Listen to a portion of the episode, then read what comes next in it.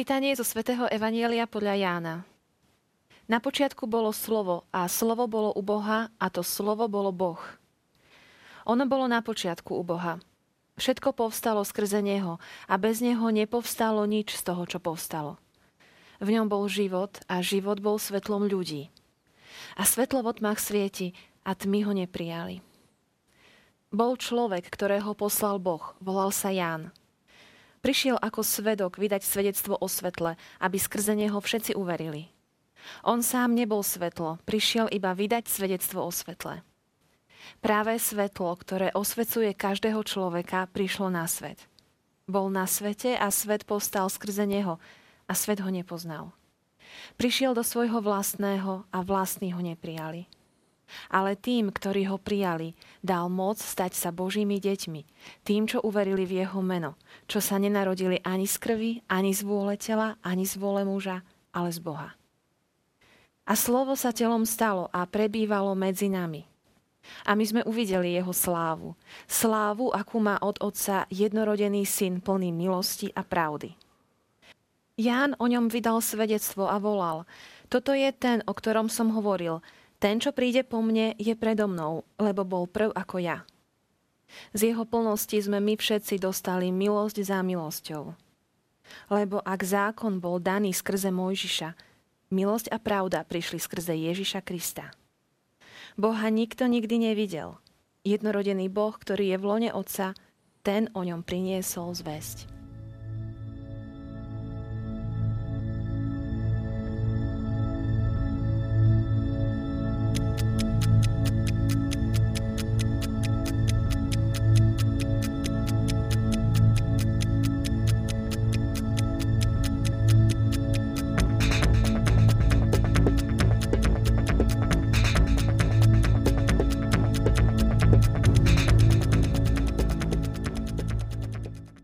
Jánov slávny prolog, text bohatý na významy, ktorý je výzvou na interpretáciu pre teológov, filozofov, mystikov. A my dnes máme v štúdiu odborníka, biblistu, oca Jozefa Jančoviča, tak sa teším, že objavíme znovu nejaké nové pohľady na tento známy text. Vítajte u nás. Ďakujem pekne. Naozaj tento text je iný. Vieme, že Ján ako evangelista je iný, od, odlišný od ostatných, ale aj tento text v rámci Jánovho evanielia je asi iný od ostatných tých textov áno, Jánových. Áno. Vedia aj naši diváci, ktorí majú napočúvané evanielium svätého Jána, že je to hlboko teologické evanielium. Čo je však v tomto texte zaujímavé, je to poetický text, hymnický, ktorý je hneď v úvode Evanielia. Tvorí tzv. prolog, teda vstup do celého Evanielia a má istú aj programovú úlohu. E, takže bežne v Biblii, vo Svetom písme, či už v starom zákone, ale aj v novom zákone, také poetické, hymnické časti zaznejú až po narratívnych, rozprávacích častiach. Tuto máme tak zvláštne. Najskôr je táto hlboká poézia a potom sa začne rozprávať o živote Ježiša Krista, o jeho verejnom účinkovaní a o jeho sláve, ktorú e, v podstate, do ktorej vstupuje cez kríž, čo je taký paradox obrovský a nakoniec o zmrtvých straní. Takže v kontexte Vianoc vo Svetej noci počúvame o narodení Ježiša Krista, e, ako prichádzajú pastieri k jasliam a na Božie narodenie a ešte aj v druhú nedelu po narodení pána, ešte raz sme akoby meditáciou tohto krásneho hymnu vnorení, aby sme uvažovali tak hlboko, hlbšie o e, tom, čo to znamená, že Ježiš vstúpil do nášho sveta, čo to znamená, že Boh vstúpil do nášho sveta, že slovo sa telom stalo. Ak by sme mohli možno snať ten prolog si nejak tak priblížiť a tak nejak rozdeliť, on má veľmi zvláštnu e, takú stupňovitú stavbu. E, mohli by sme hovoriť o tzv. stupňovitej hermeneutike, teda že o dvoch krokoch, ktoré e, sa dajú jasne odlíšiť v tom texte. E, v tých veršoch 1 až 13 sa hovorí v tretej osobe o Ježišovi, respektíve o tých, ktorí ho prijali. A hovorí sa o viere, Prišiel ako svedok vydať svedectvo o svetle, aby skrze neho, všet, skrze neho všetci uverili. Respektíve v 12. verši dal moc stať sa Božími deťmi tým, čo uverili v jeho meno.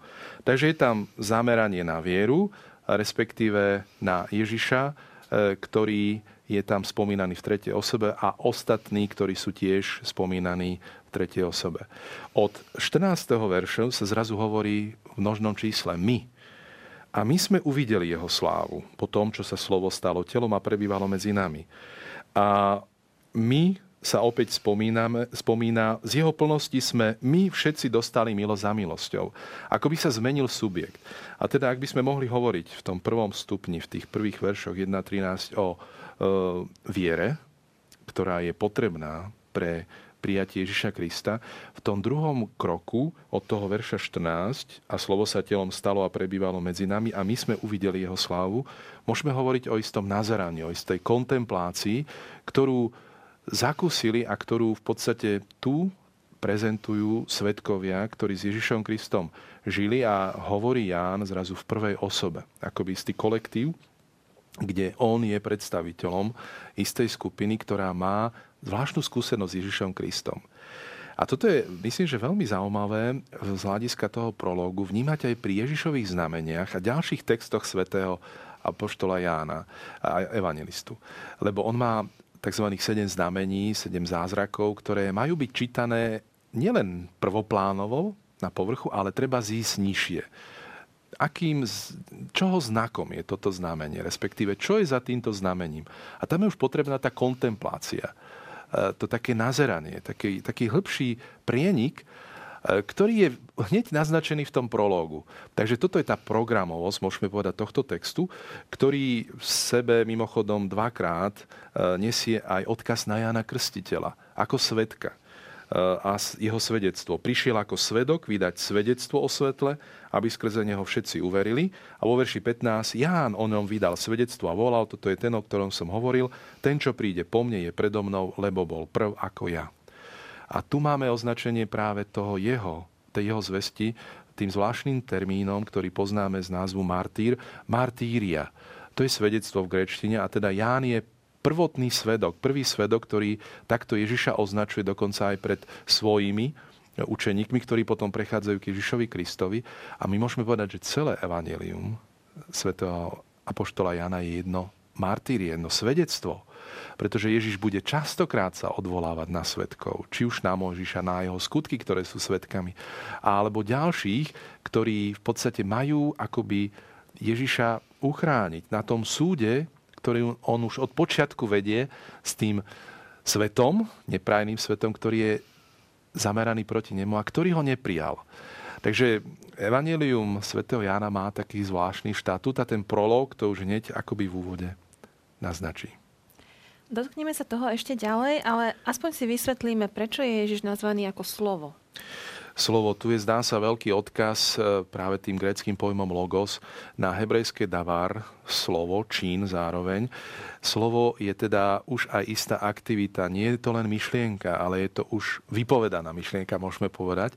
A teda vidíme, že tu tá veľká tradícia, múdroslovná tradícia v starovekom Izraeli sa môže šťastí, niektorí autori hovoria, prelínať aj s tou gréckou filozofiou, kde téma logosu aj z toho zmyslu zohrávala vo filozofii nesmierne veľký význam.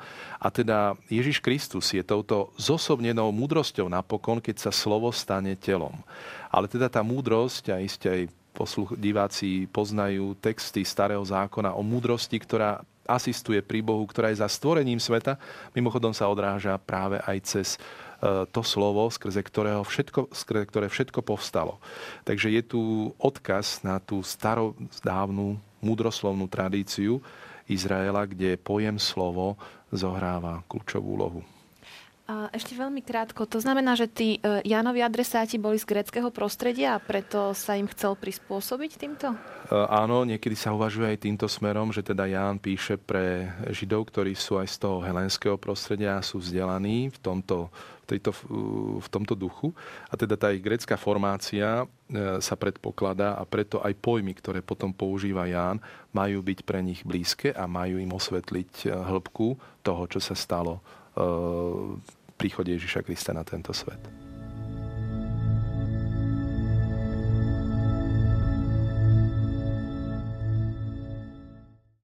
A slovo sa telom stalo a prebývalo medzi nami. Už sme sa dotkli e, významu slova slovo prečo je tak Ježiš označený. Takže e, tým, touto poetickou vetou je vlastne vyjadrené celé to tajomstvo, ktoré teraz slávime počas Vianočných sviatkov, že Boh vstupuje do sveta s telom. Ano. Je to ten historický vstup tohto slova do tohto sveta, teda e, príchod Ježiša Krista na tento svet. Práve za to veto poznáme veľmi dobre aj ako túto vetu aj z modlitby Aniel pána, kde sa toto tajomstvo príchodu e, medituje aj takýmto spôsobom v modlitbe. Mm, takže mm, ak celý ten prolog je o tom, že e, Božie slovo, syn Otca je od väčšnosti, tak v čase vstupuje do tohto sveta ako Ježiš Kristus s vlastným menom. E, Ježiš Kristus. Takže a slovo sa telom stalo a prebývalo medzi nami, vyjadrí tú úžasnú historickú udalosť toho, že Boh sa stáva človekom, hovorí sa o inkarnácii, o vtelení a stáva sa telom. Používa sa tu grecký pojem sarx, ktorý býva niekedy v kontexte e, novozákonných textov vnímaný skôr tak negatívnejšie. Používa sa potom pre e, to pozitívne označenie tela, skôr pojem soma. Ale práve tu sa chce vyjadriť, že Boh berie na seba ľudské telo, čo je teda veľmi e, silný moment v tejto výpovedi a stáva sa jedným z nás. Teda povyšuje tu, môžeme povedať, tú ľudskosť, alebo teda tú ľudskú prírodzenosť a stáva sa jedným z nám vo všetko nám podobným okrem hriechu. A toto je ten úžasný vstup Boha do dejín, kde Boh si nás našiel Ježišovi Kristovi, ak všetky náboženstva hľadajú Boha, tak v Ježišovi Kristovi Boh vstupuje do nášho sveta v, Ježiš, v osobe Ježiša Krista a stáva sa telom. Takže Ježiš Kristus je zosobnením, môžeme povedať, v podstate toho slova od vekov zosobnením tej väčšnej múdrosti, on je Boh. Boh s ľudskou tvárou. A prebývalo medzi nami. Tam sa použije jeden krásny výraz v grečne, ktorý odrazom starozákonného uvažovania a teológie, kde Boh prebýval v stánku. V stánku medzi ľudom, v Ocheli. A teda Ochel bol pre Židov e, miestom Božej prítomnosti, plnej slávy. A teda tento stánok s archou symbolizoval Eh, prítomnosť Boha medzi svetým ľudom. No a grečina používa sloveso eskenozen, kde skene je stan. Eh, a používa sa teda akoby eh, tento výraz preto, aby sa naznačil, že Boh, toto slovo sa stalo telom a postavilo si stan medzi nami. Môžeme povedať teda, že Ježišovi Kristovi začína Boh prebývať medzi ľuďmi akoby v stánku. A teda skutočne on je tým Bohom, E, ktorý potom uputáva na seba aj pozornosť, aj cez tú teológiu chrámu, že nebudú sa kláňať ani v Jeruzaleme, ani na Garizime, ale Boh si hľadá cítelov, ktorí sa mu budú kláňať v duchu a pravde. A teda tým, komu sa treba kláňať Ježiš Kristus, pretože to je sám Boh, ktorý prebýva medzi nami. A teda už tu otvára jednu veľkú tému v prologu Ján o tom, ako prebýva Boh v Ježišovi Kristovi. A môžeme pokračovať ďalej. V podstate ten prolog tej druhej časti odkryje jednu veľmi zaujímavú tému a to je, že on je plný milosti a pravdy. To sú kvality, to sú atribúty, ktoré nachádzame v starom zákone, e, tak asi vyše 10 krát spomínané v tejto dvojici. Milosť a pravda, cheset emet. A tu máme teda jediný krát v novom zákone použitú túto dvojicu pri e, toto dvojslovné spojenie, ktoré je tzv. môžeme povedať, povedať tzv. hendiádou, teda že jedna skutočnosť sa povie cez dve slova. Milosť a pravda. A teda môžeme povedať a veľmi voľne potom prerozprávať, že jedno slovo definuje to druhé, že je to v podstate neochvejná láska, ktorú Boh dáva v Ježišovi Kristovi, tá trvalá, tá plnosť, ktorá prichádza v Ježišovi Kristovi, je teda v synovi, v jeho synovi. A zákon bol daný skrze Mojžiša, milosť a pravda prišli skrze Ježiša Krista. Ešte raz sa táto dvojica tu zopakuje e, pojmami charis, kai alethea, to sú tiež e, výrazy, ktoré teda, najmä pravda, ktorá Grékom a Helenom veľmi veľa hovorila. E, takže takýmto spôsobom je naplnenie tých očakávaní Ježišovi Kristovi sprítomnené. A vytvára sa aj zaujímavý kontrast. Ako mnohé texty Nového zákona, ako iste naši diváci vedia, naznačujú to, že Ježiš je viac ako Jonáš, Ježiš je viac ako Mojžiš, viac ako Abraham, Ježiš je viac ako anieli, e, mnohé texty, viac ako Šalamún, e, naznačujú tú veľkosť Ježiša Krista oproti tým starozákonným e, postavám a protagonistom Božieho zjavenia. Tak, lebo ak zákon bol daný skrze Mojžiša, milosť a pravda prišli skrze Ježiša Krista. Tu sa práve ten kontrast, alebo teda môžeme povedať tá gradácia naznačila práve v príchode Ježiša Krista zákon cez Mojžiša, ale milosť a pravda, tá plnosť tej Božej milosti, tá, môžeme povedať, opravdivá, respektíve tá plná milosť prichádza v Ježišovi Kristovi. A teda tu je, naznačená, tu je naznačený aj ten kvalitatívny rozdiel Ježiša Krista oproti tým iným postavám, pretože eh, takto v skutočnosti je a takto to svätý Ján zakomponoval aj do svojho krásneho hymnu. Čiže keď sa vrátime k tomu obrazu stánku, tak Ježiš teda nie, nie je prirovnávaný k tým veľkým postavám, ale priamo k tomu stánku, arche Božej prítomnosti. Áno, a ešte viac, pretože tá archa bola istým symbolom kdežto v Ježišovi Kristovi je priamo prítomný Boh. Takže toto je e, opäť ešte e, v duchu aj toho kontrastu, ktorý sme tu začali rozvíjať, môžeme teda sa oprieť aj o túto tému stánku, e, ktorý kontinuálne teda je akoby využitý v tej meditácii Ježišovi Kristovi, ale teda to je už prebývanie v tele napokon. Hej? To nie je už len stánok nejak materiálne daný cez tie potrebné veci, ktoré bolo vždy k stánku treba, aby mohol byť postavený, respektíve prenášaný, alebo teda potom to bol už samotný chrám. E, takže v tom, tomto prípade je to Ježiš Kristus v tele, alebo teda Boh v tele, ktorý takto prebýva medzi nami.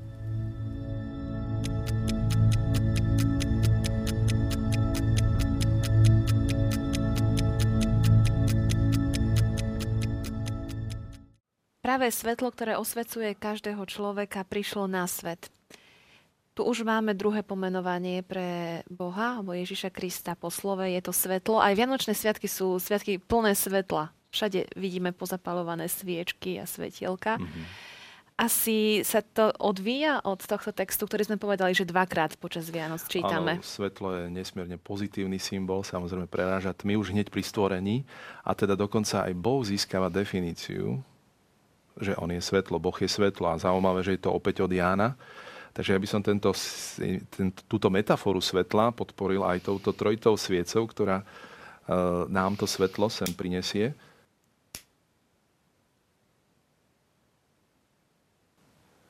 Pretože aj Ježiš Kristus je svetlo,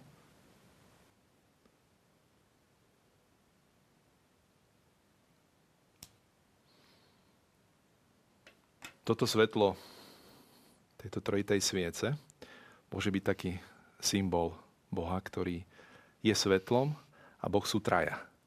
Lebo v našej kresťanskej viere vyznávame, že Boh je trojica, je spoločenstvom.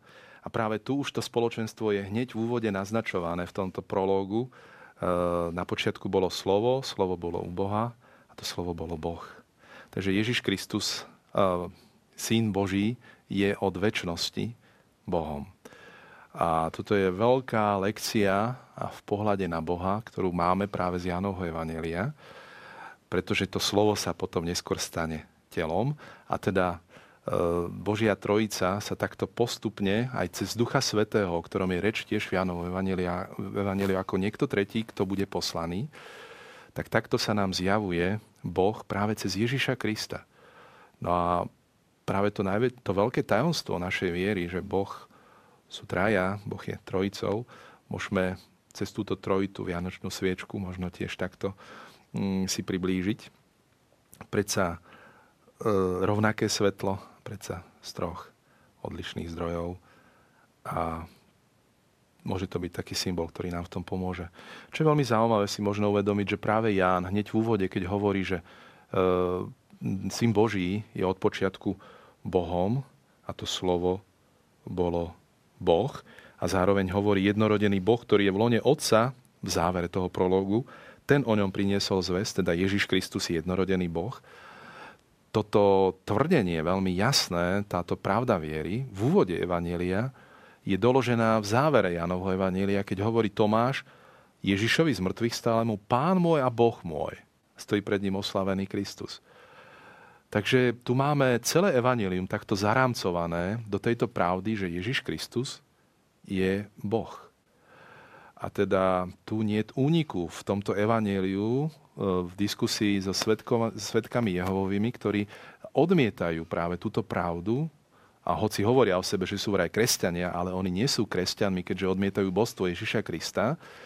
A keď s nimi diskutujete práve o tomto jasnom teologickom posolstve z Evangelia Jána, ktoré aj oni čítajú, akože len si ho pre, preložia trošku inak ten prvý verš a povedia, že to slovo bolo Božie, nie Boh, čo je manipulácia s prekladom, tak tu je jasne povedané, že Ježiš Kristus je Boh.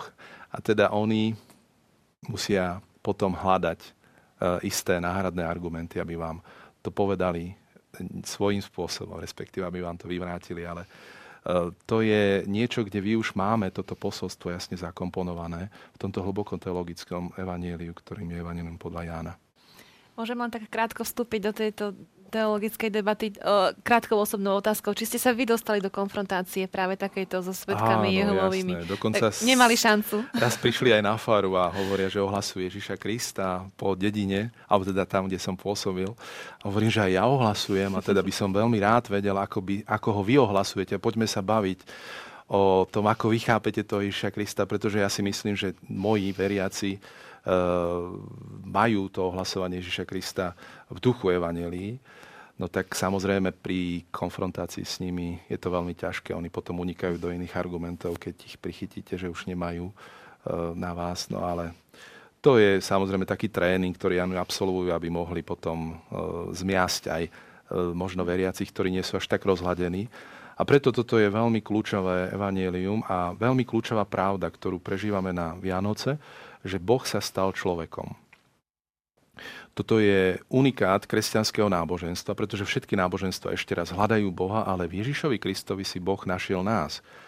A Ježiš Kristus je dá centrom nášho kresťanského náboženstva eh, a jeho osoba je nesmierne dôležitá aj v chápaní toho, ako môžeme my chápať eh, vôbec celkovo eh, našu vieru a na praktický dopad našej viery na nás.